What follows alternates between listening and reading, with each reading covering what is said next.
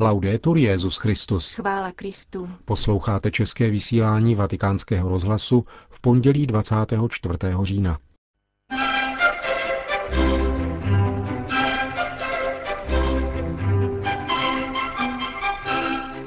Byl zveřejněn vatikánský dokument doporučující reformu mezinárodního finančního a měnového systému v perspektivě světové politické autority.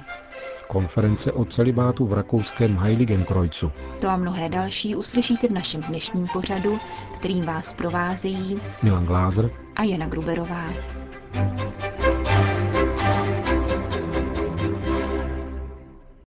Zprávy vatikánského rozhlasu. Vatikán. Dnes byla publikována nota Papežské rady Justícia et Pax nazvaná k reformě mezinárodního finančního a měnového systému v perspektivě světové politické autority. Dokument sice nenese papežův podpis, ale vyjadřuje etický úsudek založený na principech sociálního učení církve, zhrnutého zejména v poslední sociální encyklice Caritas in Veritate, kterou vydal před dvěma roky Benedikt XVI.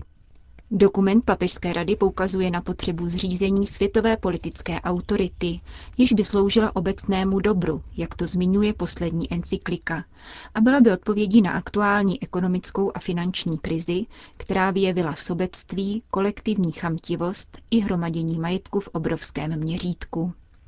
Nota Papežské rady podtrhuje, že příčina této krize má ideologickou povahu je způsobena jednak neregulovaným ekonomickým liberalismem, ale také utilitarismem, individualismem a technokratismem. Všechny tyto ideologie mají devastační účinek na ekonomiku, trh a obecné dobro. Ekonomika a finanční sektor proto musí být podrobeny etice. Je třeba vytvořit pravidla pro neomezené a nekontrolované spekulativní finanční trhy a finanční transakce je třeba spoplatnit spravedlivými částkami. Jak už lze vytušit ze samotného názvu dokumentu, konstatuje se v něm potřeba reformy mezinárodního měnového systému, založeného na tzv. dohodě z Bretton Woods z roku 1944. Mezinárodní měnový fond, který vzešel z této dohody, totiž už neudržuje stabilitu mezinárodního finančního sektoru, nereguluje komplexní emisi peněz a nechrání před rizikem zadlužení systému. Dokument Papežské rady poukazuje v této souvislosti na potřebu zřízení jakési světové centrální banky, která by regulovala tok a systém měnových kurzů vzhledem k národním centrálním bankám. Nota o reformě mezinárodního finančního a měnového systému poukazuje na Organizaci spojených národů jako na styčný bod této reformy. Zavedení světové politické autority, čteme v dokumentu, však musí předcházet dlouhá cesta, a nelze k ní dospět bez mnohostranných předchozích jednání.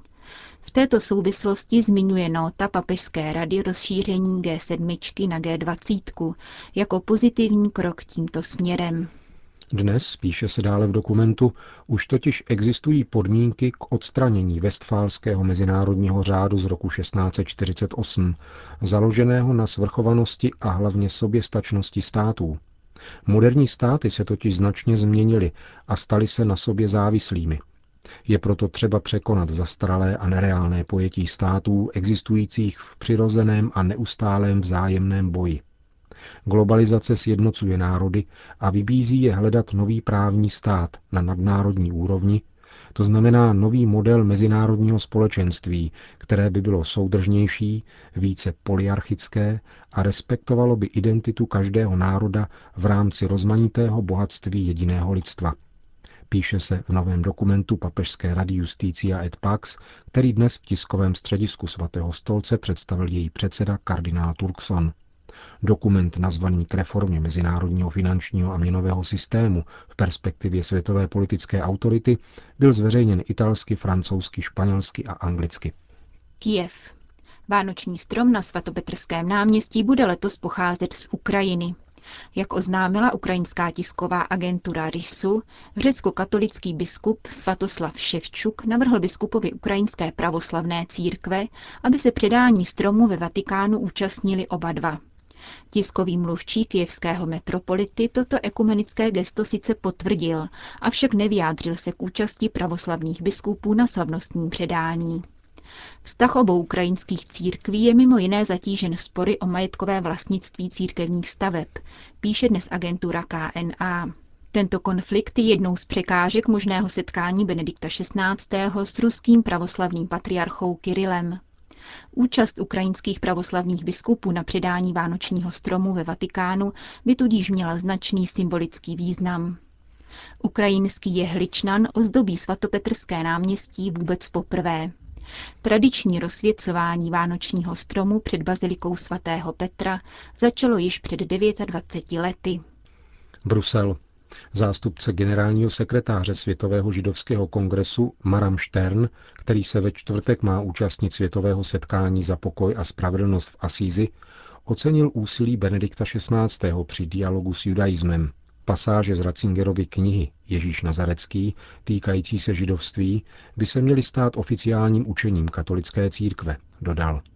Křesťansko-židovský dialog doznal v posledních letech značného pokroku, tvrdí Maram Stern, a neměl by být ohrožován nenávistnými útoky a protižidovskými výroky některých tradicionalistických katolických frakcí, uvedl představitel Světového židovského kongresu. Řím. Zádušní mše za otce Fausta Tentoria, misionáře Papežského institutu zahraničních misí, zavražděného minulý týden na Filipínách, se bude slavit v úterý 25. října v bazilice Santa Maria degli Angeli na Piazza della Repubblica v Římě. Téhož dne proběhnou pohřební obřady v Kidapavan na Filipínách. 59-letý otec Fausto Tentorio strávil na Filipínách 32 let. Zavražděn byl 17. října po skončení raním vše svaté neznámým pachatelem, ve chvíli, kdy se připravoval odcestovat na setkání s kněžími diecéze Kidapavan. Motivy vraždy nejsou známy. Mnozí se nicméně domnívají, že byl zabit kvůli své angažovanosti mezi domorodci z Mindaná. Otec Fausto Tentorio je třetím misionářem Papežského institutu zahraničních misí, zavražděným na ostrově Mindanao. V roce 1985 v téže diecézi soukromá ozbrojená garda zavraždila otce Tulia Favaliho. V roce 1992 byl v Zamboanga zabit otec Salvatore Carzeda, angažovaný v dialogu s muslimy. Šťastně dopadl případ otce Giancarla Bossiho, který byl v roce 2007 unesen bojovníky Islámské fronty osvobození a po dvou měsících propuštěn. Baltimore.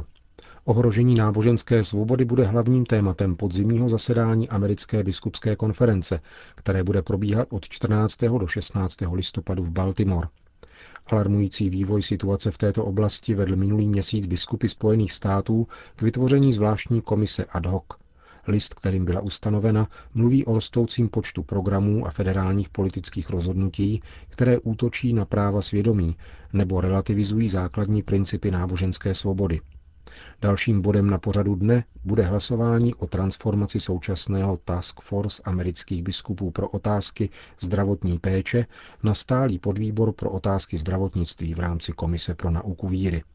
Američtí biskupové vyslechnou také zprávu kardinála Daniela Dinardo, arcibiskupa Galvin Houston a předsedu biskupské komise pro víta o tzv. projektu Ráchel na pomoc ženám, které podstoupily interrupci. Brazílie. V brazilském Manaus proběhne tento týden první mezinárodní seminář s cílem připravit vznik instituce, která bude monitorovat situaci v Amazonii. Akci organizuje Jezuitské sociální centrum pro amazonský region. Pan Amazonské observatorium by mělo v budoucnu pomáhat populaci Amazonie, která se ocitá v konfliktu s vnucovanými neoliberálními modely rozvoje. Instituce chce také zprostředkovávat spolupráci mezi hnutími a sociálními organizacemi, které se angažují v různých problémech ohrožujících život v Amazonii. A do třetice observatorium chce podporovat alternativní produkci, zaměřenou na respekt k životnímu prostředí a tropickým lesům.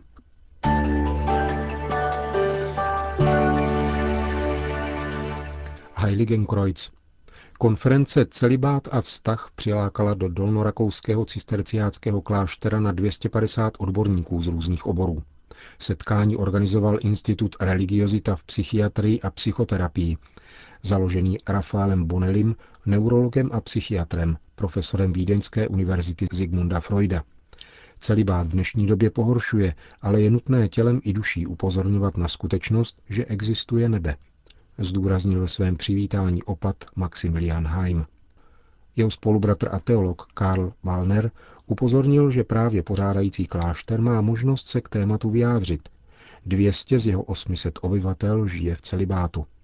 Známý dogmatik otec Valner ve svém příspěvku Celibát a normalita uvedl, že diskuze o celibátu nemá rád a kromě Zanderovy satiry 10 důvodů pro celibát o něm nepřečetl žádnou literaturu. Katolickou církev si bez tohoto programového rozhodnutí nedovede představit, řekl cisterciácký mnich a dodal. Důvod celibátu spočívá pouze v jeho bezdůvodnosti.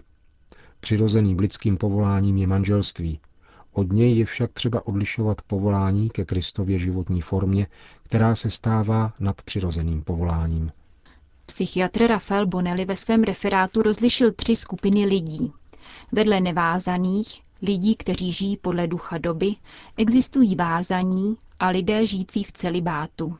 Také ti se zavázali, avšak na druhé straně jsou stejně svobodní jako nevázaní, což je určitý paradox. Rozhodnutí k celibátu začíná v hlavě a odtud přichází do srdce, zdůraznil vídeňský profesor. Pokud tomu tak není, nastává problém, protože dimenze zřeknutí se je velmi důležitá. Psychiatr také připomněl, že počet sebevražd ve skupině nevázaných je především ve stáří mnohem vyšší než v ostatních dvou kategoriích. Krátkodobě jsou nevázané životní modely veselější, ale dlouhodobě se lépe vede vázaným formám. Lidé, kteří se rozhodli pro celibát, musí svůj vztah pěstovat v modlitbě. Zatímco manželé investují svůj cit do stavby rodinného hnízda, celibátník pečuje o duši, svou vlastní a o duši mnoha svěřenců, čímž se může dostávat do značné intimity. Bonelli ze své vlastní psychoterapeutické praxe potvrdil, že nejvíce sexuálními problémy trpí nevázaní, Lidé žijící v celibátu naproti tomu vykazují nejnižší procento problémů s vlastní sexualitou. Profesor psychiatrie vyzdvihl, že adepty na celibát by měly být pouze zdravé, nepokřivené osobnosti. Kritériem pro přijetí do semináře by se podle něj měla stát i schopnost k případnému uzavření manželství. Pokud budoucí kněz nikdy neměl zájem o nějakou ženu, neměl by být ke studiu připuštěn. Teolog otec Johannes Lechner hovořil o spiritualitě celibátu a o čtyřech pilířích duchovního života, jimiž jsou modlitba, hodina pravdy, společenství a poslání. Pokud jsou tyto pilíře v rovnováze, kněz nebo společenství mohou dobře fungovat. Chybí-li některý z těchto prvků, vychyluje se celek z rovnováhy, řekl člen společenství svatého Jana. Tiskový mluvčí vídeňského arcibiskupa Michal Prüller 15 tezích vyložil společné a rozdílné rysy manželství a celibátu.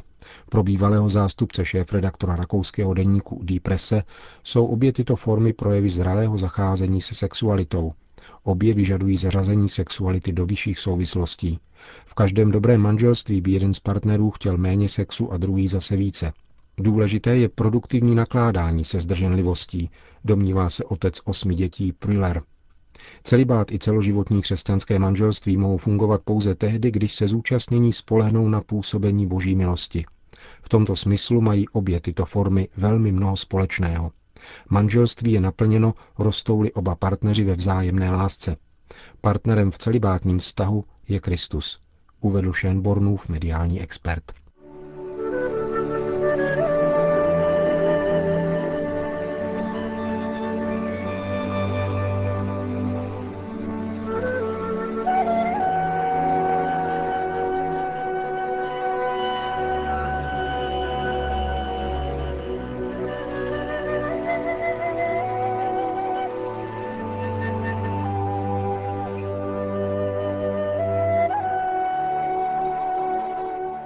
Končíme české vysílání vatikánského rozhlasu. Chvála Kristu. Laudetur Jezus Christus.